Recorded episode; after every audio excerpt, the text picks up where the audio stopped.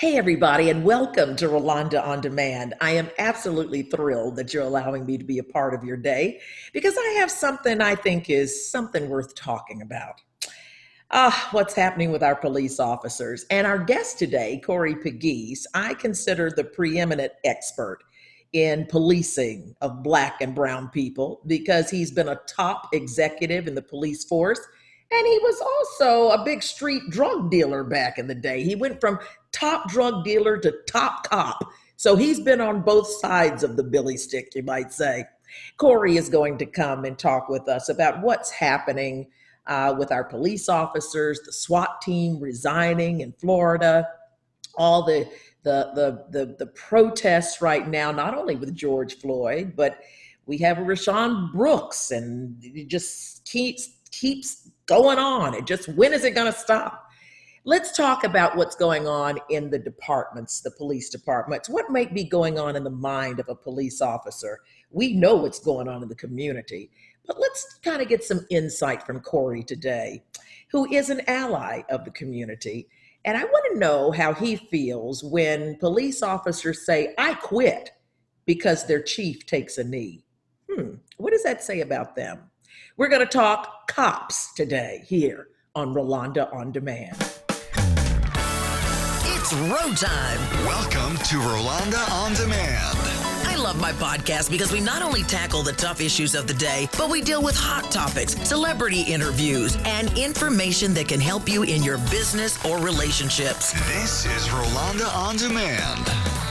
Just let me remind you real quick don't forget to follow me on all forms of social media at Rolonda Watts, R O L O N D A W A T T S. Oh, I'm on LinkedIn and Facebook and TikTok and Twitter. So come on out there and follow me. And don't forget IG I am so thrilled to have Corey Pegues with us today. And let me tell you why. And I'm going to be totally transparent here.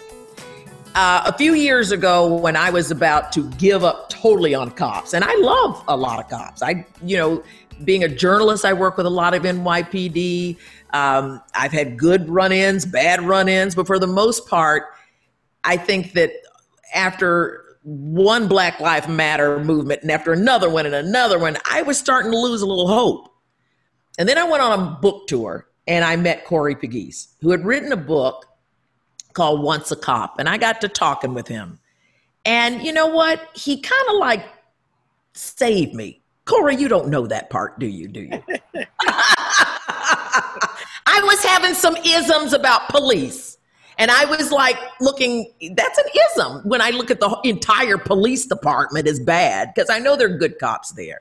And I met you as one who is not only, you know, I call you the preeminent expert because you've been on both sides of, of the billy stick, you might say, um, or bully stick, some people might say today. But I know that you're here to give us some insight. I believe that we need some some um, some insight from some of the good cops because all we're seeing and hearing about is the rogues. So, Corey, I'm glad you're joining us today. I think my audience really needs to hear what you have to say. How are you doing with all of the stuff going on in life? Well, that, first of all, thanks for having me. I've been waiting to get on this podcast for a long time. I'm happy to be here. As far as how I'm feeling about what's going on, I'm pretty much numb to these things just a week ago, actually, I was doing an interview with somebody, and I told them, I said, listen, something's going to happen again within the next 30 days. It's just imminent. This is what happens.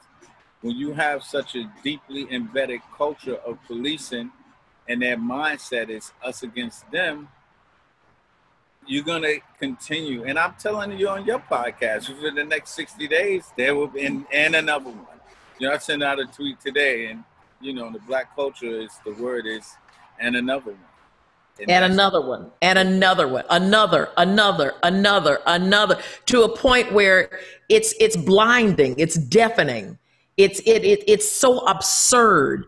But I think what we as a culture are really understanding, Corey, is how ingrained in the system these things are. I mean, are these people who are acting out their own personal things, or is this a system that is perpetuating you to act this way? And I'm not saying all cops, disclaimer at the beginning, okay? But I'm just saying what we're seeing needs to be addressed right here. I mean, what what is that? And I know you're not in the minds of these people, but what are you thinking when you're doing sitting at home? I'm not saying Monday Monday night quarterbacking, but as you're looking at the stuff you know is happening. Well, I, it's twofold. It's a little bit of people bringing their implicit biases to work, mm-hmm. and then it's the overt racism that's embedded in law enforcement or in America, any from education to policing. It's it's just America. There's racism everywhere, from housing, education, policing, Health, healthcare. healthcare. So we have to acknowledge that all of that stuff is already there. So the problem is in policing, you have the right to take a life with deadly physical force is being used against you or someone else eminently. It's not like the teacher putting a lesson plan together. It's just a heavy responsibility, and some people are not built for it. And if we don't change the culture, it's like you have um, a virus. You know, it's just like this COVID virus. We're not going to be able to fix it till we have a cure. That's right. The cure for policing is to root out all of the corruption and restructure, not defund, restructure the way the police departments are operating around the country. Well, now let's deal with that whole defund thing. What does that really mean? When you say defund to me, it means take all the money out the department. What does that mean? Exactly. So yeah, you know, I hate whoever came up with this because people are thinking when they say defund, they think like this should get rid of the police. No, we're not getting rid of the police. The the biggest, the most glaring example of a defunding or restructuring of a police department is Camden, New Jersey. Hmm. Camden, New Jersey was the most one of the I think it's the second or third most violent place in America. So this is what they did to restructure the police department. They got rid of Camden Police Department and just renamed it to Metro. Camden Metro kept the offices in Camden Police Department, but told them they all had to apply for this new police department.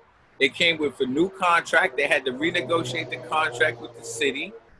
New officers, they was vetted all the way down. They all didn't come over to the new police department. And now, without taking up all the time, Camden Police Department is the prototype police department for restructuring around America.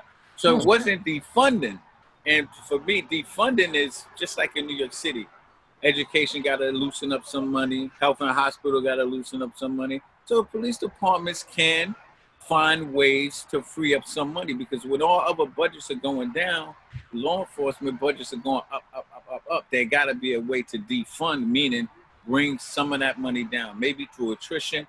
Do we need 40,000 cops in New York City? You know, 4,000 retire next year, maybe we just only fill up 3,000 slots. You know, that's part of defunding, just finding some other money and sources, and you reallocate that money to something else, maybe like a PAL or, you know, a homeless outreach program, something that help in these socioeconomic areas that's always over policed and trying to help bridge that gap between policing and the community.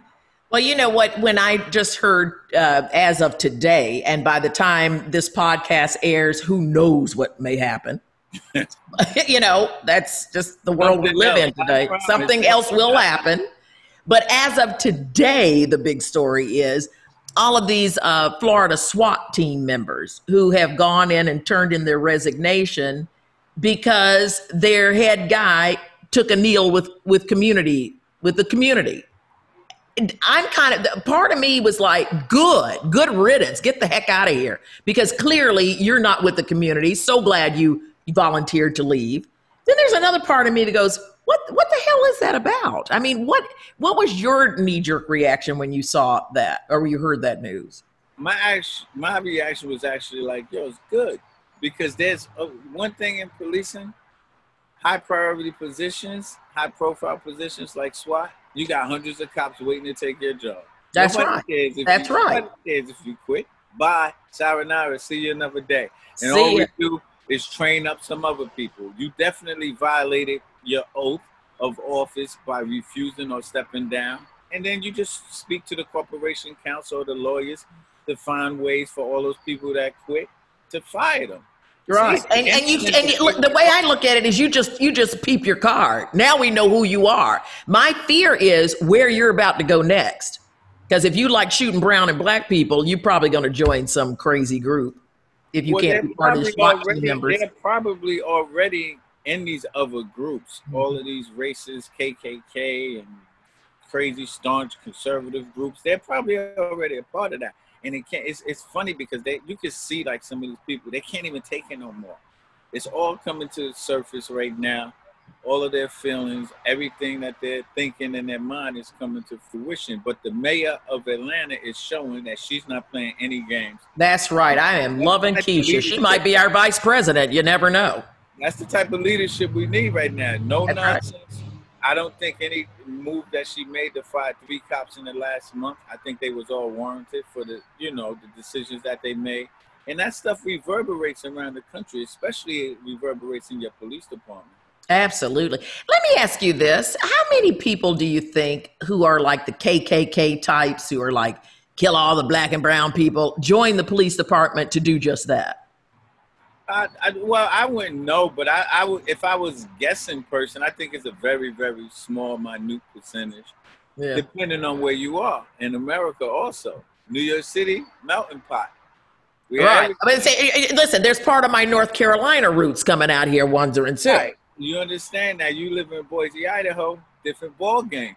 Different ball game, different mindset, deep in the woods in Alabama, you know, different mindset.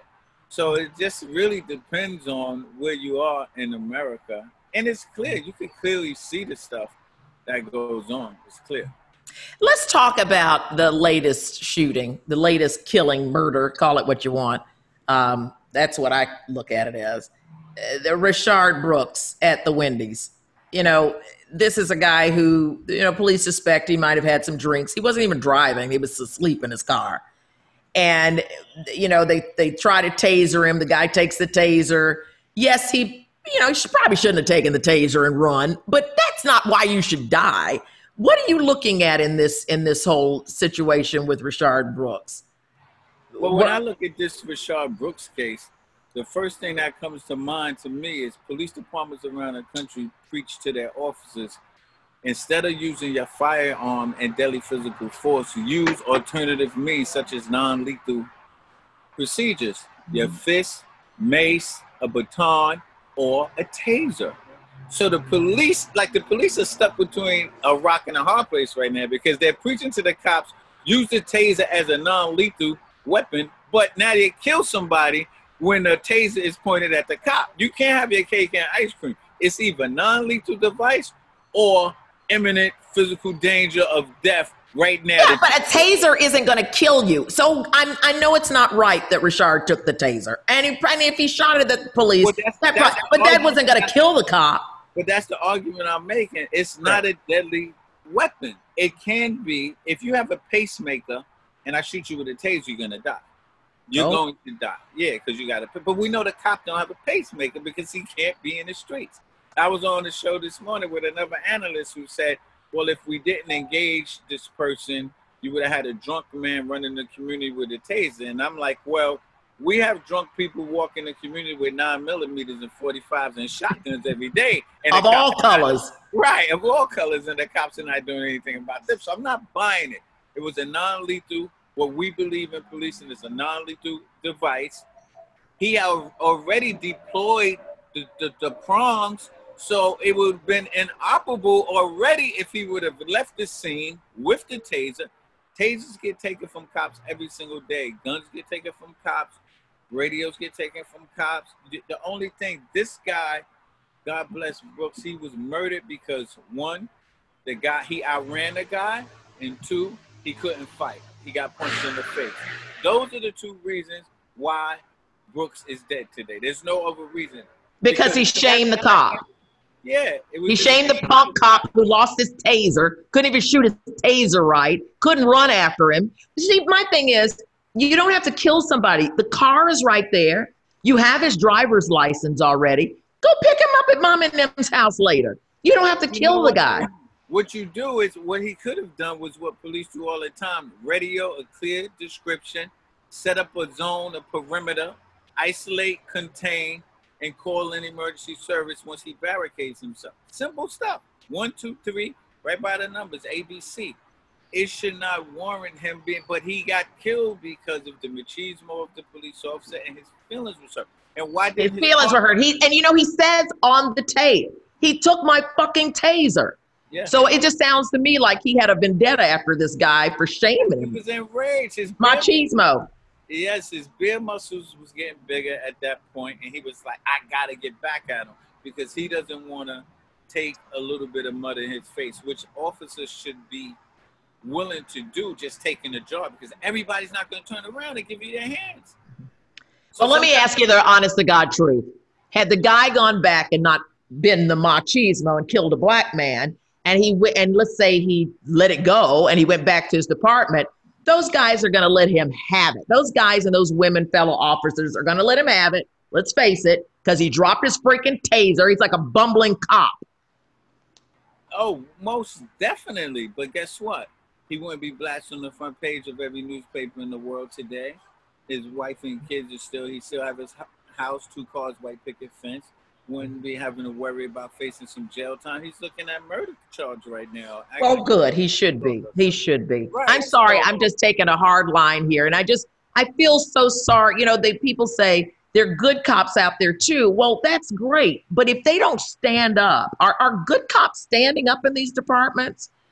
I mean, I see what happened with the SWAT team in Florida, so I see yes. But I mean, throughout, I just know there are good cops in there, Corey, like you and a lot of other cops that I know who are But good people. Is you can't keep saying that there's good cops when America is only seeing bad cops on videos.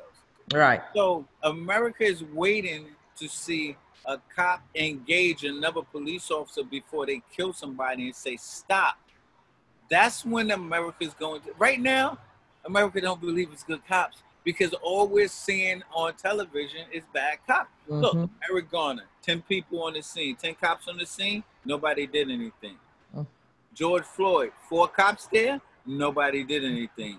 Brooks, two cops there, nobody saved his life. So and now we got three incidents where if I'm a civilian, I'm thinking 100% of the cops are bad because nobody's up, nobody's doing. So that's what America's looking at. So you can't. The governors, mayors, and police commissioners can't keep saying there's good cops because where where are they? Well, Show you know something. It's it's kind of like what's happening with the black community. All we see with black community is young black men in handcuffs, young black men in body bags, young black men, young, you know. So it's almost the same kind of thing that you can't get a good black man on TV news, and you can't get a good black cop or, or any kind of cop. You know, it's it's like it, it's almost ironic that the same kind of uh, bad PR or bad image is out there that that tends to perpetuate these things. Yeah, well, you know what? Listen, it's about time. You know, I always say if dead men could talk, there's millions of dead black men by cops, men and women, that didn't have a video to prove they're innocent. Before, police officers used to kill somebody, go in the back room, create the narrative, say, hey, we getting ready to go in front of Rolonda Watts. Channel said they, they come in with the cameras, this is the story, boom, boom, boom. That's But now cops can't control the narrative no more. They Mhm. can't control the narrative, so they don't even know what the hell to do. They can't make the stories up. And for the life of me, I don't understand why everybody's not like Keisha Bottoms saying, look, you can't bamboozle me with my eyes. I see what I saw. I don't care about your nonsense. It's like the Floyd case. The first thing that Minneapolis came out with was he was resisting arrest. Mm-hmm. And then the video comes back and says, oh, we got to retract the statement. They're still trying to create a narrative that you can't create no more. That's There's right. Everywhere. the So the genie's out the gig is bottle. up. The gig is up. Like I keep saying, bad cops, the gig is up. It's over. Yeah. Let's go back to the 80s, Corey, when mm-hmm. we were in the streets. I was a news reporter in New York City. You were a cop and doing your thing. What do you remember Eleanor Bumpurs, the first case Of course. back in the day in New York City? Yes. And you're right. You're absolutely right. They had to have a story, which still to this day doesn't make sense. How a, a- an older deranged woman, you already shot off her fingers. Now you got to blow her up too.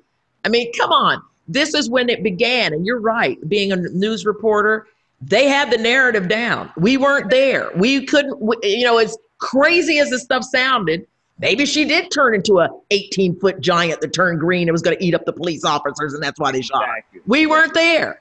We didn't have the video that we have today. So, So- you're right. You look at the consistency, another, another, another. And now maybe this might be the screech. Maybe we might see those skid marks in the asphalt today. I doubt it. I have zero confidence in police structure in America because the only way you can change it, you're gonna have to get rid of all the cops, which we can't do, or Mm. change their mindset because it's a culture. And so the only way to change the mindset, you got to be consistent. Every single day has to be something that's reinforced constantly that we're going to police good and black and brown communities, but it has to be brought in from top down. If Right. The cop is buying in, and it's not getting to the janitor. It don't work. Mhm, And if you got somebody in the middle disrupting you, that's you got to chop his head off. mhm. So this is real leadership one on one, and they're not really ready and focused for leadership because in policing, I know in my career, most leaders want to be liked. They don't want to lead; they want to be liked. Mhm.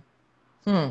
Purpose might be more important than popularity today. Things may be changing. Corey, what do we, as I know you are a big proponent, and as a father yourself, um, you're a big proponent to the community, and I've seen you out there in the marches. You put your you put your faith and your position where your feet are, and I appreciate that. But your whole thing to the community is comply, comply. No matter what, it's better comply, and you can complain later, but get save your life. What else do you say to the community? Because this stuff is going to continue. So in the Yeah, meantime, or what do you tell your kids? You're you've got grown, you've got almost grown sons. I got grown kids and young kids. So, you know, listen, and I'm preaching to them to comply because the other alternative just doesn't work. Even when people tell me, you know, I'm on a, you know, Lana Van Zandt, and you saying Philando Castile should have complied. Listen, I'm not going to be armed with a gun and reaching for anything. When a cop is involved, I don't care if it's a carry state or not you have to make sure you get home because the ultimate goal is getting back home, live to see another day. Is it embarrassing that a grown man is talking to you any kind of way? Yeah, it hurts, especially if you, you got your wife and kids in the car and some cop is berating you. But you know what? Right then, you got to make a decision. What am I going to do? Because it only could go south. These situations, you got to understand, they have the gun, they have the legal authority, and then they have this thing called "I was in fear of my safety," where they're gonna end up killing you if they can articulate that. And that's the problem with y'all see cops getting off on all of these cases because they have that right to say if they was in fear of their life, that's why they took the action. And the jury can't be inside of a cop's mind at That's that right. moment. So That's why right. even play games with them? Why? You know, most times I get pulled over, show my ID. If I don't show my police ID, obviously they let me go. But if I just show my license, I don't say like, you know, I was a cop. I just want to get out of there. What do you need me to do? All I got my hands on the steering wheel. My dome light is on. I'm not reaching. Every time they ask me for a license, I'm gonna tell them my license is in my right back pocket. May I reach for it now, sir? By the way, I do have a gun on that side. I don't want to reach. Take me out of the vehicle. Take my my firearm off. Like these are just things that people have a problem with it. But I know it's just part of being black. That's what you got to do because it's not going to change. Hmm. That's deep. I don't know. you know, I think there needs to be a whole lesson plan on how to deal with a cop. I'm, I'm, I just, Well, I have the lesson plan. I have- know you do. Tell 'em. Tell 'em, tell 'em. I, I do a PowerPoint presentation called Police Citizens Encounters, and I talk about stops in the streets, stops in the vehicles, and and police in your home, stops in your home. So anybody can reach me at CoreyPegues.com to hire me to come to that community and give this presentation. and y'all, and let Corey do that because yes. you know Corey's just down home, real deal. You know, you get what you see is what you get, and he tells the truth from from both ends. Now you, you know, the, audience, the audience also has have to know. You know, I have a daughter that's a cop. I have a nephew that a, that's a cop, and a bunch of friends. So, like when I talk about the cops, I'm really just talking about bad police officers and bad police policies. Those are the things if we could get rid of those two things, we could have a harmonious relationship in America with the police and the communities in which they serve. Well, I appreciate that you tell it like a TI is, but you also give us hope and and actionable plans. That's the other thing. You know, Corey will give you actionable plans. If you want to hear Corey's story, and let me tell you, it is an amazing story. You've had you've had an amazing life, Corey. Um, going from top street drug dealer to top executive cop and all in between. His book is Once a Cop.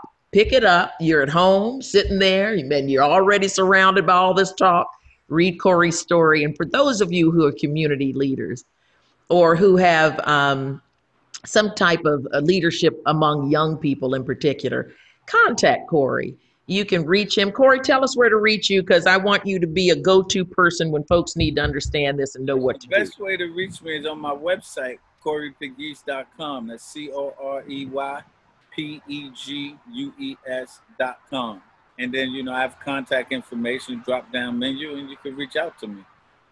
This well, is the time. Listen, if there's never been another time for change, it's here. I'm not very hopeful for it, but mm. I, especially on the federal level, people have to understand your change got to be in your community. It's local change is what's going to affect you.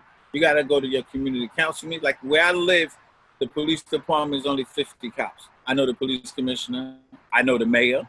I know the sanitation person. You know, I'm involved. Like you have to know who do you know when I walk in the room, they go, Oh, here comes here comes Corey, yo.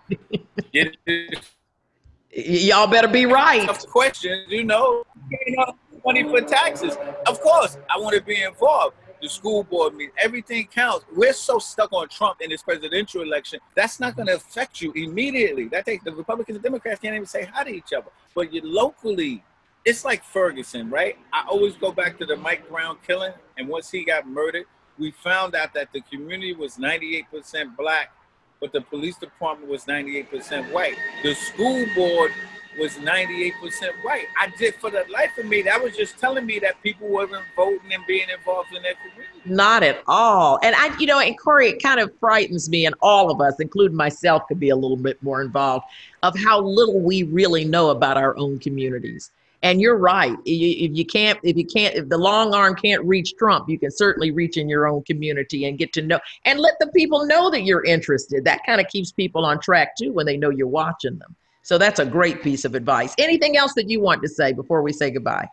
Well, I just want people to look out for my documentary that's coming out, a Cop and Roberts story. You could go to theguardian.com to see a snippet, a 20 minute piece of it now. And we were in talks to start releasing the feature documentary coming out this year in the next few months. So um, that's it. We that's ready. that's fantastic. Each time, let's go. Let's do it. Let's do it. We're we're in for change. Corey Pegues, thank you so very much. I appreciate your being here on Rolonda on Demand. Thank you. Thanks. I hope you enjoyed this conversation with Corey Pegues. I hope to bring you plenty more good podcasts, and I hope you'll stay tuned. Please be sure to subscribe and please tell some friends. And also, leave me a rating if you will. That might help get me some more listeners. anyway, have a great day and thank you so much. Whether you're out there joining the forces on the movement of Black Lives Matter or you're staying at home doing what you can at home, or you're reinventing your business because of today's changes and requirements for change. Just whatever you do, do something good. Have a good day, and I'll see you next time here on Rolonda on Demand.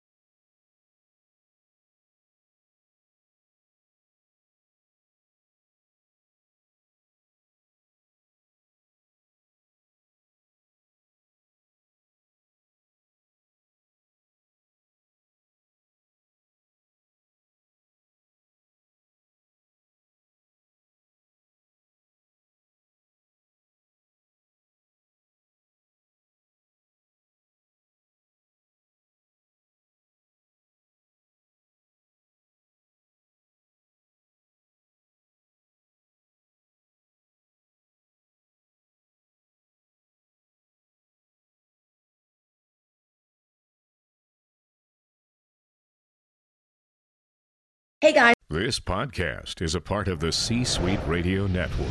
For more top business podcasts, visit c-suiteradio.com.